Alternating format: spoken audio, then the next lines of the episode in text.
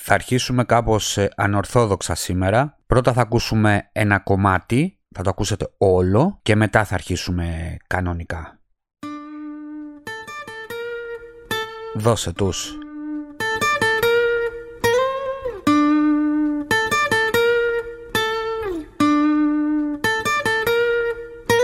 Βγαίνουν και λένε ότι το ραπ είναι στα καλύτερά του.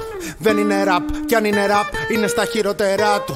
Α τους να χαίρονται φέτος γιατί από του χρόνου θα αρχίσουν τα δάκρυα. Στο ραπ τη μαστούρα και στο γαμίσι να ξέρεις μετράει και διάρκεια. Όταν μου κάνανε επίθεση, είχαν την πεποίθηση πως θα νικούσαν. Αυτοί νομίζανε πως θα με σκότωναν και εγώ πως αυτοκτονούσαν. Θα προτιμούσαν να μου τραγουδήσουν γιατί όταν μιλάνε με φρικάρουν. Εδώ δεν μπορούν να μιλήσουν, μας πείραξε που δεν μπορούν να ραπάρουν. Γκόμενες λέγανε ότι μου την έπεσε και δεν το έκανα τη χάρη. Πες την αλήθεια πουτάνα, πες ότι σε έχω μπλοκάρει. Πες το λύσει που με κράζετε φλόρι, πιάνουν τα live ανοίγατε. Για ένα κομμάτι μαζί μου πουτάνε, πόσο τα αρχίδια μου γλύφατε. Πες το λύσει που με κράζετε φλόρι σε story στον κάθε ανίδεο. Να πει στο YouTube και να δει τι μου γράφατε πρόπερση κάτω από τα βίντεο. Δεν είναι το θέμα μου φλόρι ότι είστε κακοί μόνο στη μουσική. Το θέμα μου φλόρι είναι ότι σαν άνθρωποι είστε εντελώς τραγικοί. Γλύφατε σαν τις πουτάνες εδώ και τώρα γλύφετε εκεί. Αλλάξατε μόνο κατεύθυνση φλόρι, όχι και στρατηγική. Σκηνοθέτες δεν κάνανε σε ποτέ τις δουλειές τους με το του σουλίνο. Ήταν τόσο πουτάνες που όταν τους πλήρωνα τα αφήνα στο κομμωδίνο. Όμως το κάρμα δεν συγχωρεί και τώρα επαναστάτησε. Κι όσους το παίζαν ποιότητα, τώρα η ποιότητα ήρθε και τους γάμισε. Πού πήγε ο τάδε που είχα δίκιο έτσι, που εξαφανίστηκε, έλα μου ντε. Τυχαίο που ψάχνουν όσου παράτησα και δεν τους βρίσκουν ποτέ. Όταν γαμιόντουσαν όλα, ήξερα πως όλα τώρα αρχίζουν. Και όταν η συνέχεια γίνεται ζώρικη, οι ζώρικοι συνεχίζουν. Κι όσοι με θάβανε κανονικά, τώρα ξαφνικά τους αρέσω. Με γλύβου σαπούτσα όταν είμαι ψηλά και με παρατάνω τα πέσω. Δεν το ζητάς βλακα το σεβασμό, το σεβασμό τον κερδίζεις. Δεν είπα ότι δεν έχεις απήχηση, είπα ότι δεν την αξίζεις. Τόσοι δεν άκουγαν τη μουσική σου, μα στη συνέντευξη τα πες καλά. Δεν ξέρω αν πρέπει να πω αγαμί σου, ευχαριστώ πολύ να σε καλά. Όλοι τους λένε με κράζει ο άντε ρε βλάκα γαμίσου. Πότε δεν κράξω ηλίθεια χωρίς να ξέρω τι την ύπαρξή σου. Πηγαίνω καράτε και σεξ γιατί όλες γουστάρουνε πουτσα και ξύλο. Και ακόμα κι αν είναι τυφλέ θα βγουν και θα πούν πως με βλέπουν σαν φίλο. Καημό το έχω μία καριόλα να έρθει και να μην μου το παίξει παρθένα. Έχει τσιμπουκώσει μέχρι και τα πόμολα και θα το σώσει σε μένα. Τα ξέρω όλα εκείνα τα μπρο και τα μπρο είναι μέχρι δουλειά τους να γίνει. Και ξέρω πως άμα δεν πλήρωνε η μάνα τους θα την πουλούσαν και εκείνη. Και ξέρω πως ίσω τα κτίνω βατό τώρα που γαμάω τα κτίνη. Και ξέρω ότι θα του δώσω 100 εκείνου που ένα μου δίνει. Και ξέρω ότι λέω μοναχά την αλήθεια μου με δίχω φόβο και πάθος. Και ξέρω ότι εφόσον πουλάνε τα ψέματα, ίσως τα κάνω και λάθος. Και ξέρω πως ξέρεις, πως ξέρω, πως ξέρουν όλοι ότι τους γαμάω. Και ξέρεις πως ξέρουν, πως ξέρεις, πως ξέρω να γράφω και να τραγουδάω. Και ξέρουν πως ξέρεις, πως ξέρω, πως ξέρουν ότι θα πάρουν πόδι. Πώ νιώθει που σε γαμάει ένα που τραγουδάει με την επιθόδη. Πώ νιώθει που σε γαμάει ένα που τραγουδάει με την επιθόδη. Πώ νιώθει που σε γαμάει ένα που τραγουδάει με την επιθόδη.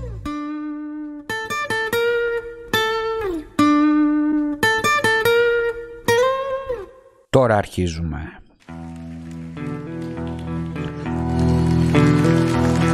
Λοιπόν, καλημέρα, καλησπέρα ραγκάτσι, όπου και αν βρίσκεστε σε αυτό το δύστιχο πλανήτη που ονομάζεται Γη. Καλημέρα, καλησπέρα και στους αστροναύτες που δεν βρίσκονται στη Γη αλλά σε τροχιά. Αλλά τι λέω, δεν θα ξέρετε ελληνικά προφανώς. Λοιπόν, αλήθεια, γιατί δεν έχει πάει ένας Έλληνας στο διαστημικό σταθμό, θα σας πω εγώ. Γιατί σαν ε, το κλίμα και τον πολιτισμό της Ελλάδος δεν υπάρχει. Είναι απλό.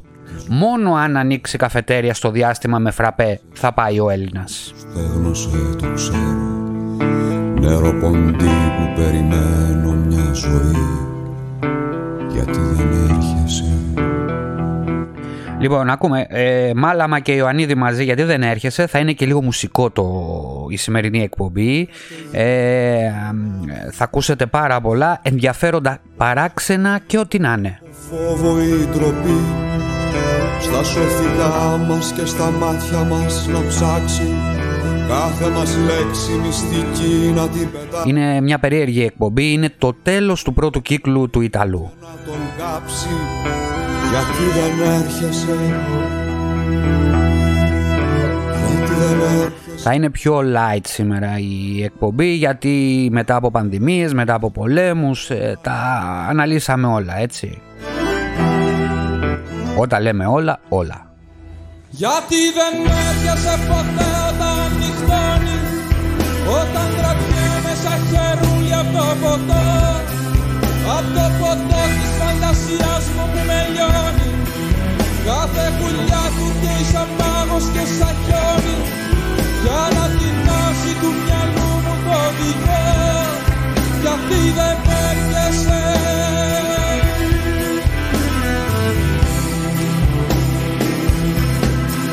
Για να τελπίδα θέλω να έρθει να μας πει είναι τόσα πολλά που θέλω να πω. Τόσα πολλά.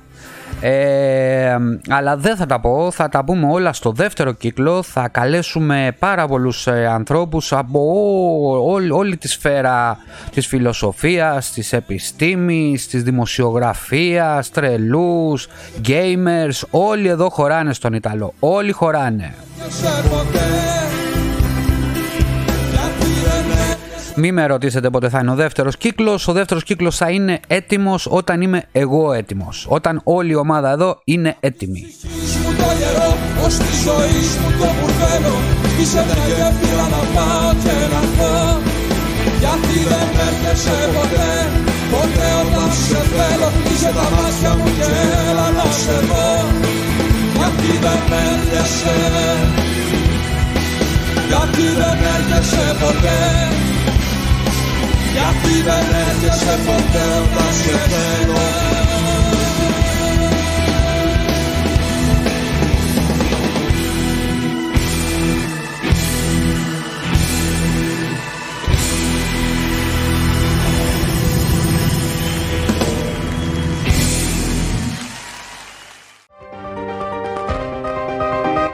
Λοιπόν, ο, ο πλανήτης είναι τρελός, αλλά ο πλανήτης δεν είναι τρελός μόνο τώρα, είναι από αρχαιοτά των χρόνων. Ε, θα δούμε πολλά παράξενα και ό,τι να είναι σήμερα.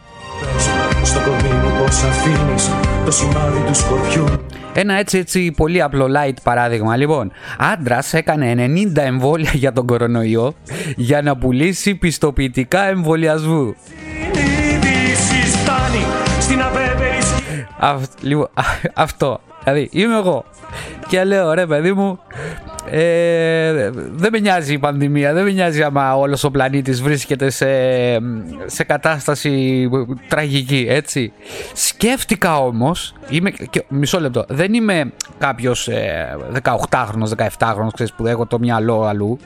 Εσύ ζωντανός, εσένα θα ζητάω Σαν Είμαι 60 χρονών. Ακούστε, 60χρονος άντρας φέρεται να εμβολιάστηκε δεκάδες φορές, 90, κατά του COVID-19 στη Γερμανία παρακαλώ, προκειμένου να πουλήσει κάρτες εμβολιασμού σε ανθρώπους που δεν ήθελαν να κάνουν οι ίδιοι το εμβόλιο. νεκρός ή ζωντανός, εσένα θα ζητάω Σε ένα επεισόδιο μιλάγαμε για, τον, ε, για την ηλικιότητα. Αυτό είναι. Δεν το έβαλα αυτό το παράδειγμα, αλλά θα μπορούσα να το βάλω άνετα. Έμπαινε στο top ε, 10.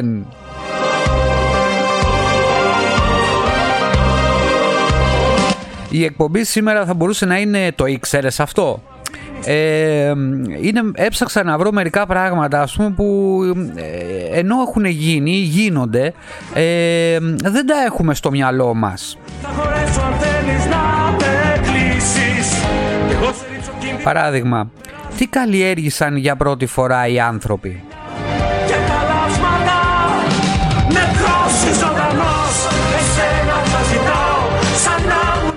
Λοιπόν, οι άνθρωποι ξεκίνησαν τις καλλιέργειές τους ε, πιθανώς, πιθανόν με άγριες ε, ποικιλίες από μπιζέλια, φακές και κρυθάρι.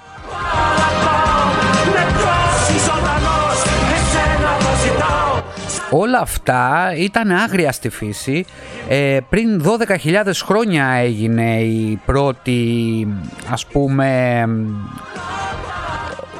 δηλαδή φτιάξανε οργανωμένα ε, χωράφια και βάλανε αυτούς τους καρπούς και σιγά σιγά ορίμασαν και έγιναν από άγρια ημέρα.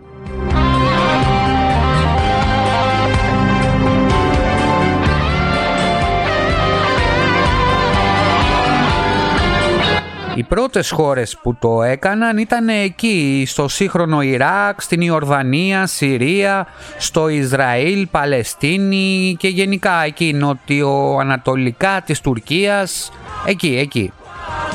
Μεσοποταμία,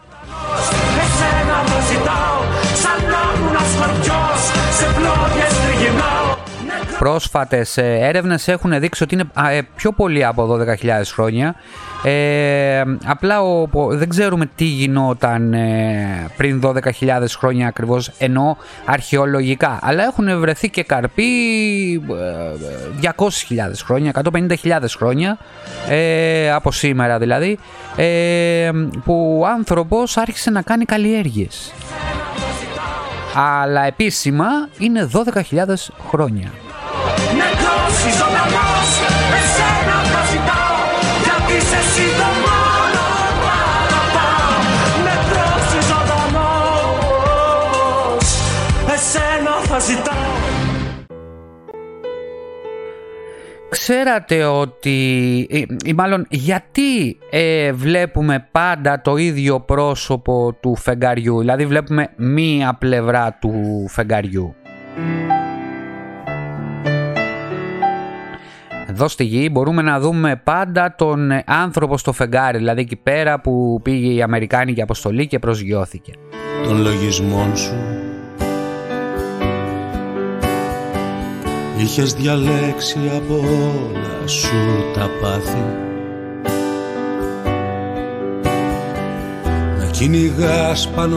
Επειδή η ίδια επιφάνεια της ε, σελήνης βλέπει μπρος το μέρο μας, ε, ανεξάρτητα από το που βρίσκεται το φεγγάρι στην τροχιά του, ε, αυτό συμβαίνει επειδή το φεγγάρι είναι παλιριακά κλειδωμένο με τη γη, δηλαδή δεν γυρίζει γύρω από τον εαυτό του, πράγμα που σημαίνει ότι η βαρυντική μας έλξη τη διατηρεί να περιστρέφεται γύρω από τον άξονά του με την ταχύτητα που συντονίζεται με την τροχιά τη δικιά μας, του δικού μας πλανήτη, δηλαδή της γης.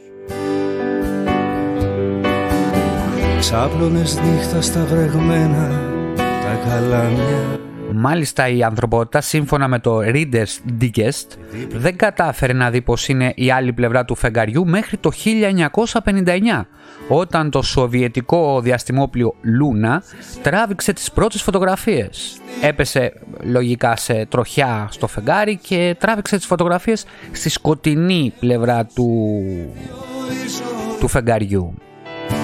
Που ξεφουσκώνει αργά Ζήσε μονάχα τη στιγμή και άσε το μετά ένα σωσίδιο η ζωή Εδώ θα μου πείτε υπάρχουν άνθρωποι που νομίζουν ότι η γη είναι επίπεδη το... γιατί βλέπουμε το φεγγάρι. Αυτοί μπορούν να το βλέπουν σαν χαρτόνι στον ουρανό. Μπορεί να νομίζουν ότι είναι και ψεύτικο. Το έχουν βάλει οι Αμερικάνοι, ξέρω εγώ.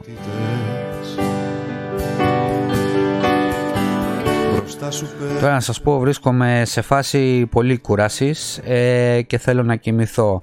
Θα σας πω όμως γιατί κοιμόσαστε. πάνω όταν πεθαίνουν Γιατί κοιμόμαστε. Πλάκα κάνω, έχω κέφι έτσι. αφού η ψυχή τους έχει χάσει την πήξη Ο πραγματικός ε, μηχανισμός του ύπνου είναι ακόμα ελάχιστα κατανοητός. Ε, ξέρουμε τουλάχιστον το λόγο για τον ε, οποίο πρέπει να κοιμόμαστε, έτσι; Αυτό το ξέρουμε. η ζωή που ξεφουσκώνει αργά Ζήσε Στην ουσία δεν είναι ένας εγκέφαλος, είναι δύο εγκέφαλοι σε δύο κομμάτια, έτσι. Οι εγκέφαλοι λοιπόν φαίνεται να χρειάζονται χρόνο διακοπής για να παραμείνουν οργανωμένοι και κυρίως να ενισχύσουν τις νέες νευρικές συνδέσεις που επιτρέπουν να θυμόμαστε όσα μάθαμε. και άσε το μετά ένας Γι' αυτό όταν είσαστε πολύ κουρασμένοι ή όταν ε, θέλετε να δώσετε εξετάσεις ας πούμε πρέπει να κοιμηθείτε για να ξεκουραστεί ο εγκέφαλος, η memory του εγκεφάλου έτσι ώστε να είναι διαθέσιμη το πρωί. ένα σωσίδιο η ζωή που ξεφουσκώνει Μάλιστα η μακροχρόνια στέρηση ύπνου μπορεί να προκαλέσει παρεσθήσεις, ψύχωση, καρδιακές παθήσεις και δυσλειτουργία του ανοσοποιητικού συστήματός σας. Δηλαδή είναι επικίνδυνο. που ξεφουσκώνει αργά Ζήσε μονάχα κάθε σύστημα, κάθε φυσιολογικό σύστημα στο, σω- στο σώμα σας ε, και κάθε λειτουργία του νου ε, ενισχύεται δυναμικά από τον ύπνο όταν τον παίρνουμε και αποδεικτικά εξασθενεί όταν δεν χορταίνουμε.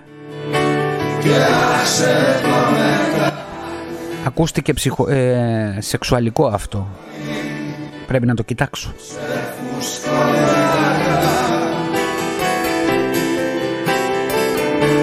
Ναι, το ξέρω ότι τα βλέπω όλα σεξουαλικά και αυτό πρέπει να κάνετε κι εσείς. Ε, άμα κάνετε σεξ είναι καλό. Να το ξέρετε αυτό.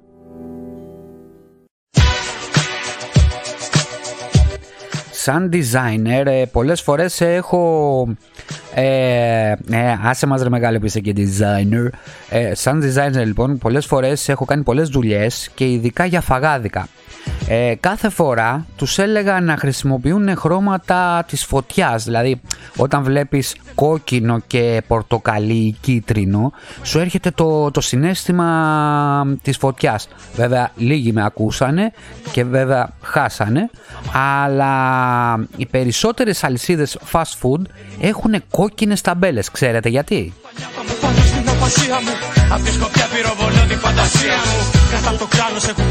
Το κόκκινο λοιπόν τραβάει την προσοχή. Όπως και να το πάρεις ε, και σαν μήκος κύματος φωτός ε, αλλά και σε ε, χτυπάει κατευθείαν κάνει ε, μπαμ στον εγκέφαλο όταν πεινάς. Προσέξτε όταν διψάς, όταν πεινάς όταν δεν είσαι χορτάτος δηλαδή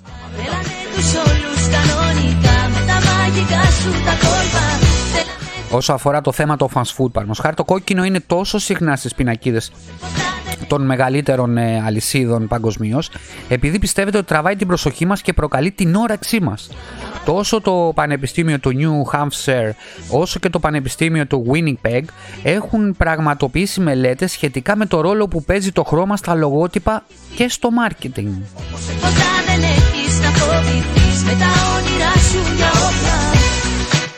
Αυτό που βρήκαν ήταν ότι ο εγκέφαλός μας καταλήγει σε κάποιο συμπέρασμα μέσα σε 90 δευτερόλεπτα από την αρχική αλληλεπίδραση με ένα προϊόν.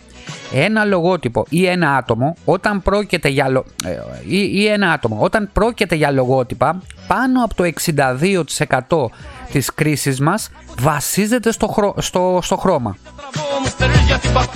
Για παράδειγμα, αυτή η γιγάντια κόκκινη και κίτρινη πινακίδα το McDonald's που κάνει, που κάνει ένα, μια κούρμπα Λοιπόν, ξεπροβάλλει ανάμεσα από δέντρα, από μήκος μεγάλων αυτοκινητόδρομων. Είναι σαν να φωνάζει ουσιαστικά «Κοίτα με, είμαι εδώ». Μήπως πεινάς; Και το κίτρινο χρώμα ε, δεν είναι ουδέτερο, δεν είναι φυσικό χρώμα της φύσης δηλαδή και κάνει μπαμ. Δηλαδή μπορεί να το δεις από πολλά χιλιόμετρα μακριά. Δεν τα λέω εγώ, το πανεπιστήμιο τα λέει. Τα πανεπιστήμια είναι γκαραντί. Τώρα δεν δε θυμάμαι που βρήκα αυτή την πληροφορία να μην σας λέω μαλακίες αλλά όντως όταν ε, κοιτάτε ας πούμε ε, το λογότυπο των McDonald's αυτά που είναι στα χαρτιά ας πούμε με τις πατάτες και το ένα και το άλλο δεν θέλετε να φάτε; Στο καπάκι. Και ας είναι trash food δεν θέλετε να φάτε; Αλήθεια θα πείτε. Να κάνεις τη μοναξιά Άμα δεν τα βρείτε Τρέλανε τους όλους κανονικά Εμείς στο σουβλάκι γκρέκο έχουμε μαύρο και άσπρο το χρώμα αλλά και αυτό μόλις το βλέπεις πεινάς γιατί έχω βάλει κάτι κυτρινάκια εκεί πέρα και πεινάς. Με τα όνειρά σου για όπλα. Τι σύρε Ακούστε τι έγινε εδώ ε, ο Einstein είχε πάει σε μια διάλεξη ε, και είχε γράψει για ένα γράμμα, μια επιστολή, όχι επιστολή, ένα γράμμα, ένα γράμμα ε, για το τι σημαίνει ευτυχία. Τώρα, ο Albert Einstein ήταν ο Albert Einstein, έτσι δεν χρειάζεται να σας πω για το IQ του, τι, τι είχε κάνει, τι έκανε στο παρελθόν. Είναι Einstein, τέλος. Καιρό να γυρίζεις όμως μέσα στη ζαλάδα μου και πίσω από τις σκιές μου Πώς, την έγραψε, πώς έγραψε αυτό το, το γράμμα όμως δεν το ξέρετε. Κατά τη διάρκεια μιας ε, περιοδίας ε, στην Ιαπωνία το 1922 ο φυσικός τον οποίο μάλιστα μόλις, είχαν, πει ότι είχε, μόλις του είχαν πει ότι είχε κερδίσει το βραβείο Νόμπελ έτσι δηλαδή να, να, να κερδίζεις ένα βραβείο είναι, δεν είναι απλό πράγμα. Ε, όταν πήγε λοιπόν στην ε, Ιαπωνία ήταν κυριολεκτικά σαν rockstar έτσι. Ε, και, και βραβευμένος με το Νόμπελ και εκεί πέρα τον συνάντησαν χιλιάδες θαυμαστές του γιατί ε, τότε η φυσική μάλλον ήταν ε, ε, rockstar. Ε, εκεί στο αυτοκρατορικό παλάτι στο Τόκιο. Ε, πήγε λοιπόν εκεί πέρα να συναντήσει τον αυτοκράτορα. Ε, ενώ είχε σχεδόν 2.500 ε, άτομα πλήρωσαν για να δουν τη διάλεξή του μέσα στην πόλη. Με φέραν εδώ, αλόκοτα μαλώματα. ε, δίνει ο Einstein τη διάλεξη, οκ, και, και γυρίζει στο ξενοδοχείο του, στο ξενοδοχείο του, στο Imperial Hotel του Τόκιο. Όταν ένας courier του έκανε μία παράδοση. Ο Einstein δεν είχε χρήματα να του δώσει φιλοδόρημα, γιατί τότε υπήρχε αυτή η ευγένεια να δίνεις ε, φιλοδόρημα και σήμερα λογικά θα υπάρχει, αλλά δεν υπάρχουν χρήματα για να δώσουν. Τέλος πάντων, αντιθέτως, έγραψε δύο σημειώσεις σε δύο χαρτάκια με το σημείωμα, με το σημείωμα να λέει Μου τα λες αλλά γουστάρω. να έχεις του λέει μία ήρεμη και ταπεινή ζωή. Θα φέρει περισσότερη ευτυχία από την επιδίωξη της επιτυχίας και τη συνεχή ανησυχία που τη συνοδεύει. Ξαπιωμένο για να μπορέσεις την αλήθεια να τους πεις Κάτω από το φως το μέτωπο έχεις ιδρωμένο Μα το προσέχεις Την ίδια στιγμή ο Einstein έγραψε ένα δεύτερο σημείωμα που έγραφε μαζί μου «Όπου υπάρχει θέληση υπάρχει και τρόπος». Ναι, με κάναν στρατηγό τα απλά μου λόγια τα σκορπίσαν σαν κανόνες Και δεν ήξερα Σύμφωνα με το grounds.com είπε στον αγγελιοφόρο να κρατήσει τις σημειώσεις γιατί θα μπορούσαν να είναι πολύτιμες στο μέλλον. Και ήταν. Το BBC ανέφερε το 2017 ότι το πρώτο σημείωμα που έγραψε ο Einstein πούλησε ο ανιψιός του αγγελιοφόρου αυτόν που ήταν εκεί στο ξενοδοχείο και κέρδισε 1,5 εκατομμύριο δολάρια και το δεύτερο σημείωμα έφτασε τα 240.000 δολάρια. Πιο τίμια σταθήκαν όταν με σκότωναν κοιτούσαν ουρανό Ε, ε, στην ουσία δεν ε, του είπε το νόημα της ζωής, το νόημα της ευτυχίας. Ε, στην ουσία του έδωσε λεφτά. Το θέμα είναι πού το ήξερε ότι αυτά τα δύο σημειώματα μετά από χρόνια θα είχαν ε, money, money, money. Φωνάζουν όλοι αυτοί Κι αφού σκοτώνουν Να μου πεις ρε φίλε, Einstein ήταν. Ε. από αναβάλλε τη γιορτή Πας να ξαπλώσεις τα καρφιά σου Το επόμενο θέμα είναι ποιοι είναι πιο ε, οι, οι, οι μεγαλύτεροι πόνοι από, το, από την κλίμακα 1 έως 10. Και φύγε οριστικά Τι πονάει περισσότερο δηλαδή στον, ε, στον άνθρωπο έτσι. Πρόσφατα είχα και εγώ την εμπειρία ε, της, ε, τη, τη μεγαλ- το μεγαλύτερο πόνο που μπορεί να αντέξει ένας άνθρωπος. Θα σας τα πω μετά.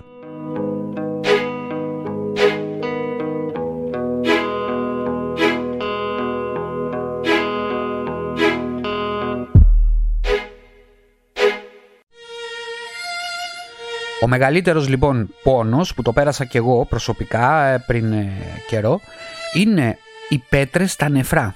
Δεν μπορείτε να φανταστείτε.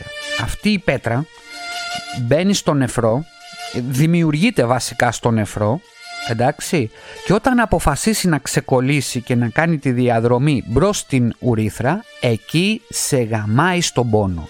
Μιλάμε τέτοιο πόνο δεν μπορείτε να φανταστείτε.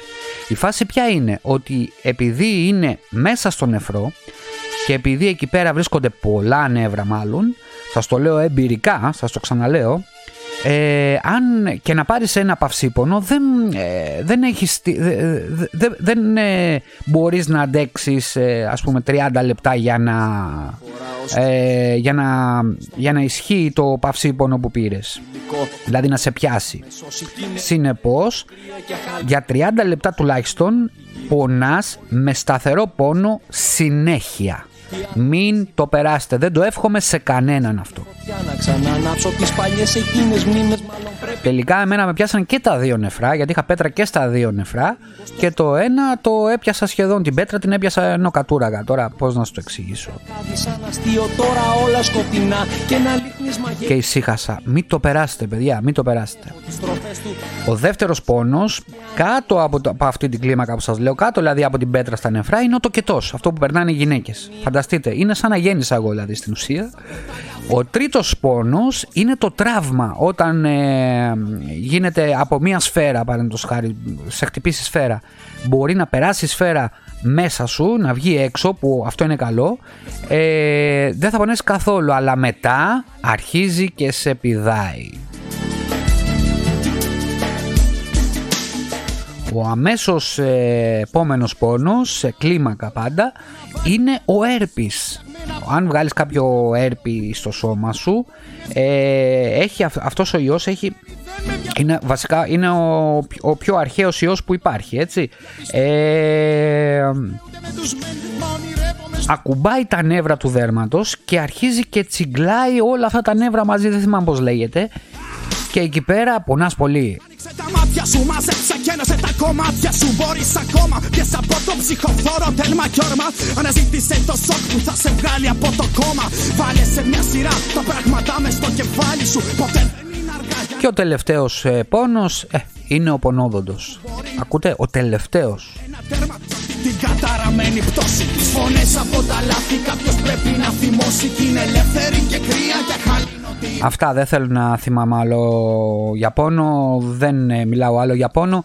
Ε, θα σας πω για ένα πολύτιμο μέταλλο που είναι και πιο ακριβό από το χρυσό. Και χαλινότη πτώση. πτώση, πτώση. Είναι πιο πολύτιμο, όχι μόνο από το χρυσό, και από τα διαμάντια παιδιά. Φωνές από τα λάθη κάποιος πρέπει να θυμώσει. Κι είναι ελεύθερη τα ρουμπίνια κτλ. Δεν είναι τόσο όσο ε, για να χρησιμοποιηθεί σαν κόσμημα όπως είναι ο χρυσός που δεν είναι μόνο σαν κόσμημα αλλά αξίζει πάντα υπάρχει η αξία του χρυσού, του χρυσού μέχρι εκεί να το καταργήσουν οι Αμερικάνοι το 1970 για να γίνει συναλλαγματικό με το δολάριο και τελικά να πέσει και η τιμή του χρυσού Δηλαδή σήμερα δεν είναι αναγκαίο να έχεις χρυσό, όταν έχεις χρυσό να αξίζει και κάτι, εντάξει αξίζει, αλλά όχι σαν ε, όσο το δολάριο ή κάποιο άλλο νόμισμα.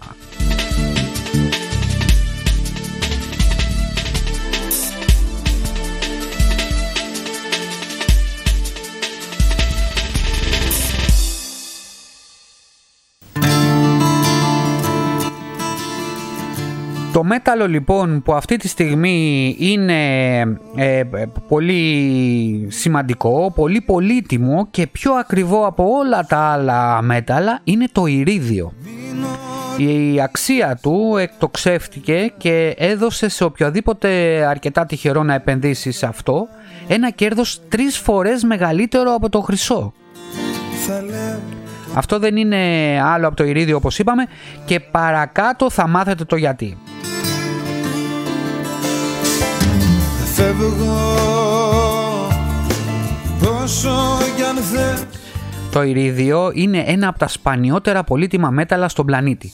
Εξορίσεται μόνο ως υποπροϊόν του παλαδίου και της πλατίνας, ο- ε, που και αυτή έχει κάποια αξία, και ως εκ τούτου η προσφορά είναι εξαιρετικά περιορισμένη και συνήθως αδιαπραγμάτευτη.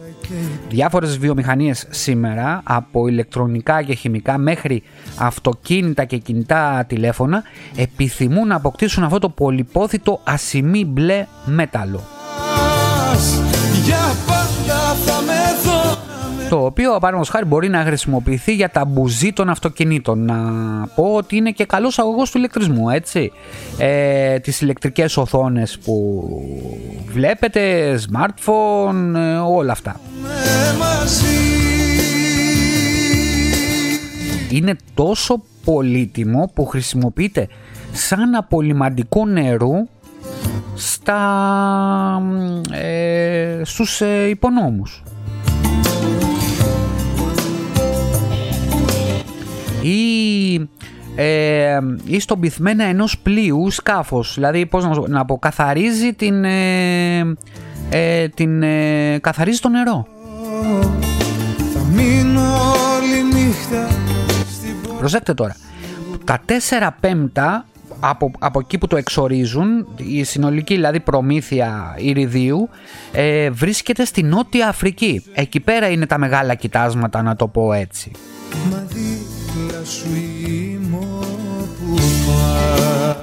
με τα διάφορα ζητήματα της χώρας να συμβάλλουν σημαντικά στην αύξηση της τιμής και της συρρήκνωσης της προσφοράς του. Σήμερα βέβαια υπάρχουν τεχνικά προβλήματα για να το, για, από τη μεταφορά γιατί όπως είπα είναι στην ε, Νότια Αφρική δεν είναι τόσο εύκολο είναι τόσο δύσκολο να εξορυχτεί όπως, ε, όπου να είναι ε, όπως και το φυσικό αέριο με αυτά τα προβλήματα που έχουμε με την ε, Ρωσία και τα λοιπά.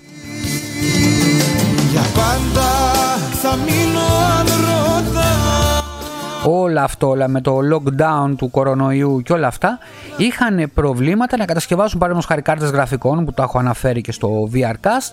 Ε, το μεγάλο πρόβλημα ήταν ότι δεν μπορούσαν να και μέχρι σήμερα που μιλάμε τα τσιπάκια στα αυτοκίνητα, ε, υπολογιστές, κάρτες γραφικών όπως ανέφερα δεν μπορεί να βρεθεί το ηρίδιο συνεπώς δεν υπάρχουν αυτές οι συσκευές. Γιατί όταν μιλάμε τώρα για έναν ε, επεξεργαστή 4 ε, νανόμετρα μόνο ηρίδιο μπορείς να χρησιμοποιήσεις.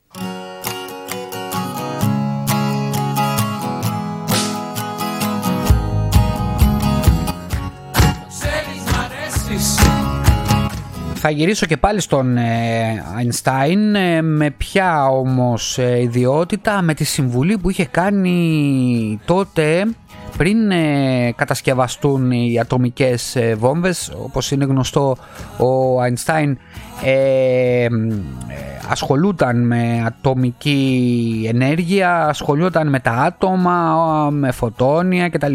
Και ήξερε ακριβώς ε, πως μπορούσε να χρησιμοποιηθεί η ατομική βόμβα τότε.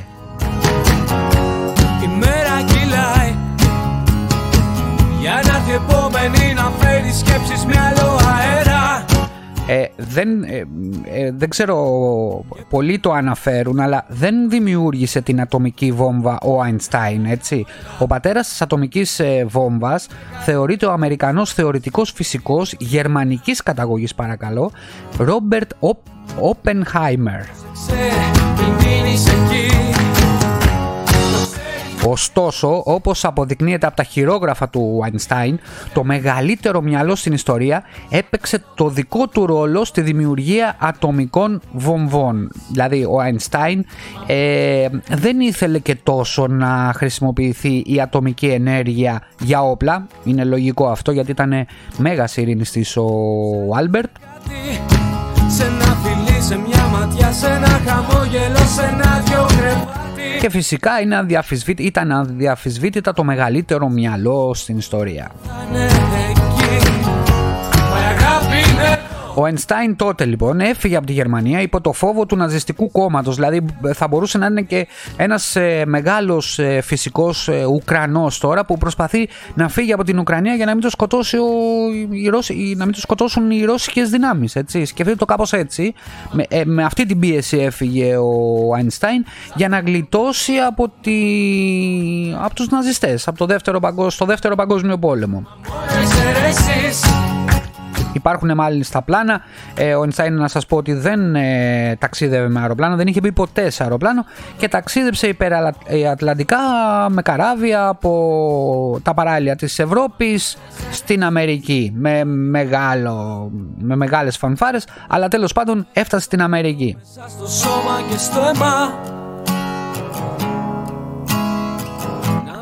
Όταν έφτασε λοιπόν ε, στις Ηνωμένες Πολιτείες, μαζί με ένα λαμπρό συνάδελφό του, και αυτόν φυσικό, δεν θυμάμαι πώς το λένε τώρα, έγραψαν μια επιστολή στον πρόεδρο Ρούσβελτ, στην οποία καθιστούσαν σαφές σε πόσο μεγάλο κίνδυνο θέτουν τον κόσμο οι σύγχρονες επιστημονικές εξελίξεις της ανθρωπότητας. Εννοείται ο Ενστάιν είχε γνώση περί ατομικής ενέργειας και τα λοιπά, έτσι.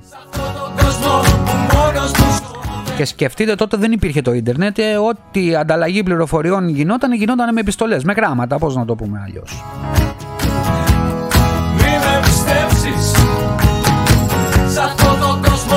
Γράφει λοιπόν ο Einstein στην επιστολή του στο Ρούσβελτ, κατά τη διάρκεια λέει των τελευταίων τεσσάρων μηνών έγινε πιθανό ότι μπορεί να καταστεί δυνατή η δημιουργία πυρηνικής αλυσιδωτής αντίδρασης σε μεγάλη μάζα ουρανίου μέσα της οποίας τεράστιες ποσότητες ενέργειας και μεγάλες ποσότητες νέου ραδίου θα δημιουργήσουν παρόμοια στοιχεία. Δηλαδή στην ουσία ραδιενέργεια.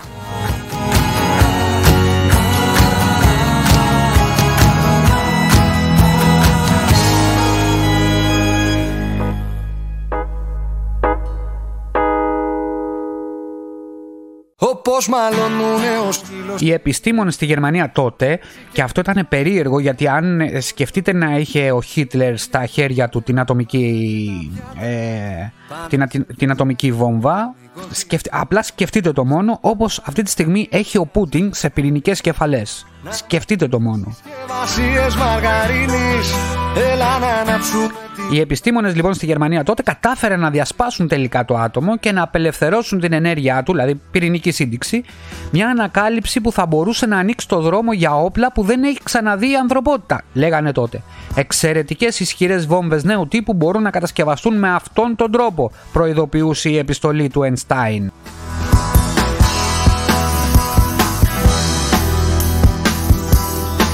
Εγώ που κάνω κάθε μέρα το χαμάλι Να σε στην τρίτη Η απειλή αυτή που μπορούσε να προκαλέσει η ναζιστική Γερμανία στον κόσμο με ένα τόσο φοβερό όπλο στα χέρια της οδήγησε τον Άλμπερτ Αϊνστάιν να, παρα... να παρακαλέσει τον Ρούσβελτ να μην μείνει πίσω σε τέτοιες έρευνες και να παράσχει χρηματοδότηση και συντονισμό στις προσπάθειες της χώρας. Σε μικρό βαθμό βέβαια αυτή η κραυγή συγκέντρωσης οδήγησε στο μυστικό πρόγραμμα Manhattan, υπάρχει και αντίστοιχη σειρά, και τελικά τις ατομικές βόμβες που κατέστρεψαν τη Χιροσίμα και τον, Ναγκαζ... και το Ναγκασάκι ε, αναγκάζοντας ε, τον, ε, ε, την Ιαπωνία τότε να ολοκληρώσουν, να τελειώσουν στην ουσία τον ε, δεύτερο παγκόσμιο πόλεμο. Γκρίνιαζεις να χαρείς Να μου πετάσεις και βασίες Οι ίδιοι οι Ναζί τελικά δεν δημιούργησαν ε, όπως είπα και πριν ε, ατομικές βόμβες ευτυχώς για τον πλανήτη. Παρεξηγείς Ο Einstein λοιπόν ε, ε, μετά από αυτό θα αποκάλυπτε αργότερα ε, στο χημικό Linus Pauling ο οποίος επισκέφθηκε το σπίτι του λίγο πριν το θάνατο, το, το θάνατό του το 1955 το θάνατο του Einstein δηλαδή και γράφει ε, είπε ο Einstein στο Linus Έκανε ένα μεγάλο λάθος, του λέει, στη ζωή μου, όταν υπέγραψα την επιστολή στον πρόεδρο Ρούσβελτ που συνιστούσε να συνεχίσουν οι έρευνες για τις ατομικές βόμβες. Εννοούσε δηλαδή ότι ε, ε, στέλνοντας αυτή την επιστολή για να φτιάξει τις ατομικές βόμβες, ο Einstein το μετάνιωσε. Και αν το μετάνιωσε ο Einstein θα είχε ένα πάρα πολύ καλό λόγο να το μετανιώσουν και οι σημερινές και οι σημερινοί αρχηγοί κρατών.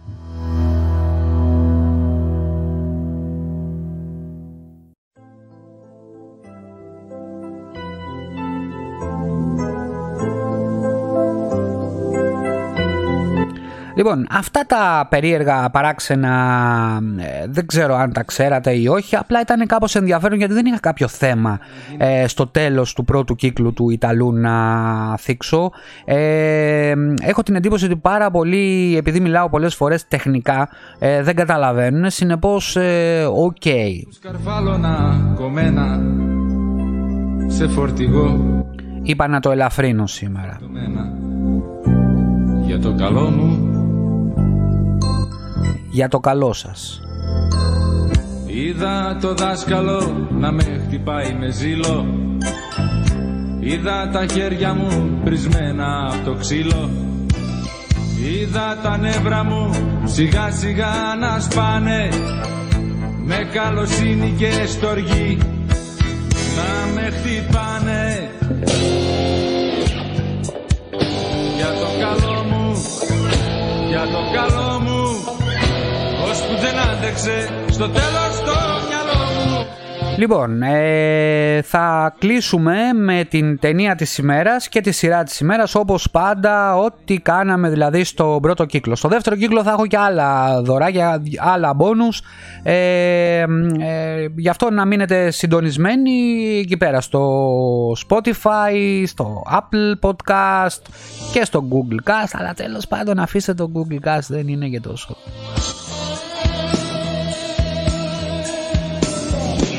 Λοιπόν, σαν ταινία της ημέρας είναι η ταινία Seven. Είναι μια αμερικάνικη ταινία έτσι, αστυνομική ταινία ε, παραγωγής του 1995 ε, που αφηγείται την προσπάθεια δύο αστυνομικών να εξηχνιάσουν μια σειρά από τελετουργικούς φόνους έτσι, εμπνεσμένους από τα επτά θανάσιμα αμαρτήματα.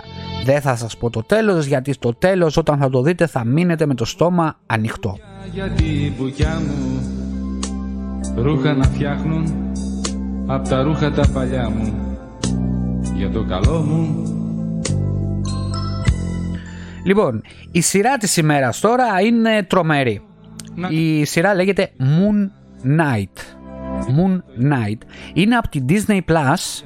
Ε, είναι καινούρια, έχουν βγει δύο επεισόδια. Είναι τρομακτικό. Είναι τρομακτικό αυτό που έκανε η Disney. Απλά δείτε το, κατεβάστε το τώρα. Σκίζονται για μένα Είδα να θέλουν να ξεκόψω από σένα Είδα χαράματα να με τραβάν στο τμήμα Για να γλιτώσω το κελί Να πω το πείμα Αυτά. Αυτά. Για το καλό μου Τέλος πρώτου κύκλου. Μέχρι να σχεδιάσουμε το δεύτερο κύκλο και εκτός αν δεν γίνει τρίτος παγκόσμιος πόλεμος, καλά να, καλά να περάσετε, να προσέχετε και προσπαθήστε να μείνετε ζωντανοί. Κυριολεκτικά το λέω. Στην ηρεμία Όπως πάντα θα τελειώσουμε με ένα ελληνικό κομμάτι Για το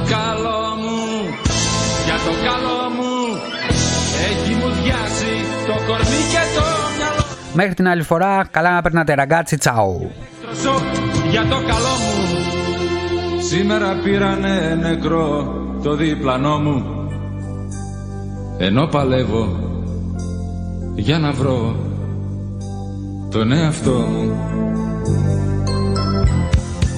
Και έχω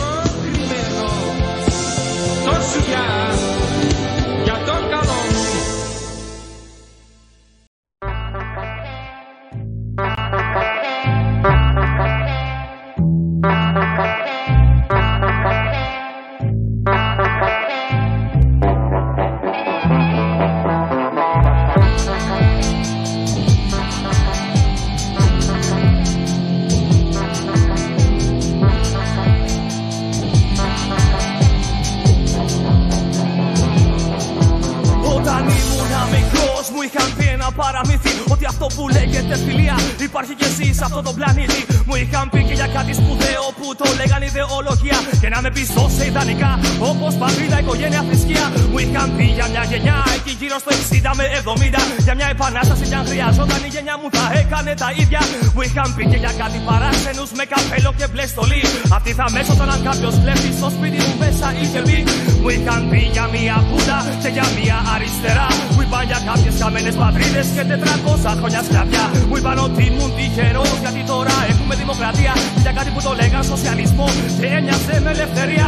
Μου είπαν τα πράγματα έχουν αλλάξει για τη δική μου τη γενιά Γι' αυτό έχουμε ένα πιάτο να πάμε όλα είναι μια χαρά. Μου είπαν να βάλω γρήγορα μυαλό και να συμβιβαστώ. Το ότι κάπου εκεί είναι το νόημα της ζωής. Αν το ψάχνω θα το βρω. Όταν ήμουν μικρός μου είχαν πει ένα παραμύθι Μα είχε άσχημο βέλος και αυτό το ξέρω ήδη. Όταν ήμουν μικρός μου είχαν διδάξει μια ιστορία. Τώρα μου τη λένε αλλιώς μα ακόμα μένω στην πορεία. Όταν ήμουν μικρός μου είχαν πει ένα παραμύθι Μα είχε άσχημο τέλος και αυτό το ξέρω ήδη. Όταν ήμουν μικρός μου είχαν διδάξει μια ιστορία. Τώρα μου τη λένε αλλιώς μα ακόμα μένω στην πορεία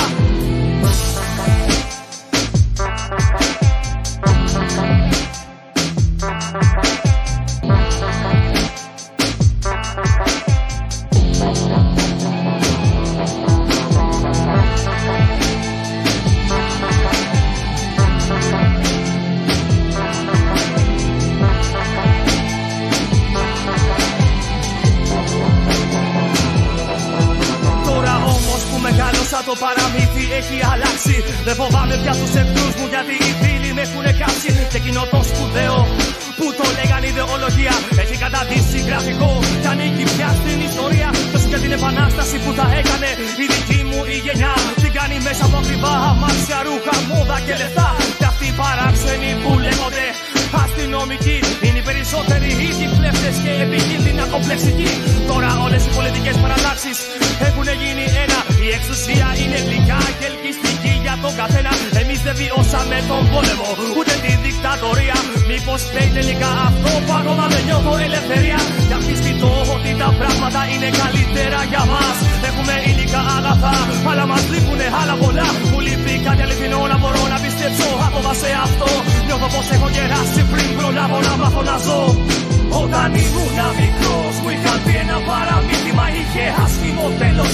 Και αυτό το ξέρω ήδη. Όταν ήμουν μικρός μου είχαν διδάξει μια ιστορία. Τώρα μου τη λένε αλλιώς μα ακόμα θέλω στην πορεία Όταν ήμουν μικρός μου είχαν πει ένα παραμύθι Μα είχε άσχημο τέλος. Και αυτό το ξέρω ήδη Όταν ήμουν μικρός μου είχαν διδάξει μια ιστορία. Τώρα μου τη λένε αλλιώς μα ακόμα θέλω στην πορεία. Δώσε μου φώτιση Θεέ μου υπάρχει εθνική συσκότηση.